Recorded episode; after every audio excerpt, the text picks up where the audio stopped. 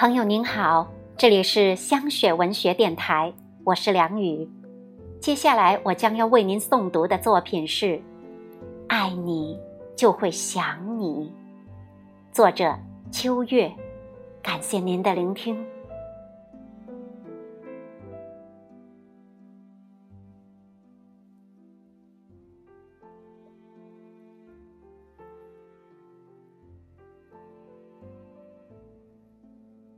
流去的时光沉到水底，我总是轻轻地从河里捞起，捧在手上，去抚摸你的气息，听你在过往的时空悠长又悠长的呼吸，对你的思念长长。你忧伤的衣冠，香香的发丝，摄魂的眼神，凝固在沧桑的过去。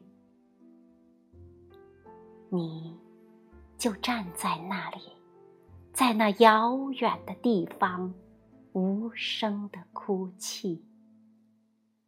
是你的思念流成了河，还是我的泪水感动了你？想你，就是爱你。